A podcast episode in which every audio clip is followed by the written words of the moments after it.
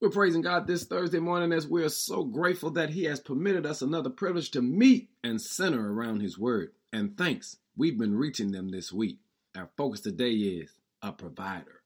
In Psalm 16, verse 11 says, You will show me the path of my life, and in your presence of is fullness of joy.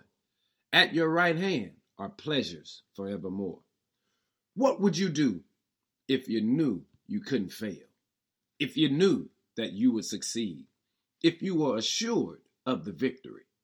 The psalmist here says to you and I, you have to remember the reason you can win is because your God is a provider.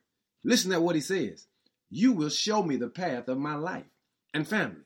The reason you can reach the unreachable is because you serve a God who's a provider. He will show you the path of your life. And just like he'll show you, He'll show those that you come in contact with. But family, you've got to be bold enough to trust your provider.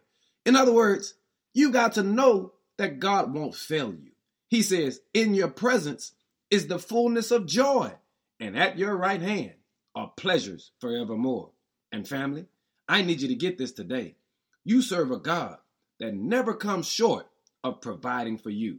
And if you know God has been there for you, why don't you show some signs today by reaching out to somebody else and let them know, just like He provided for you, He's ready, willing, and able to provide for them.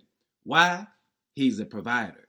Lord, we thank you for showing us the path of our lives and for being the presence of full joy. And at your right hand, there are nothing but pleasures forevermore. Thank you, Lord, for being a great provider.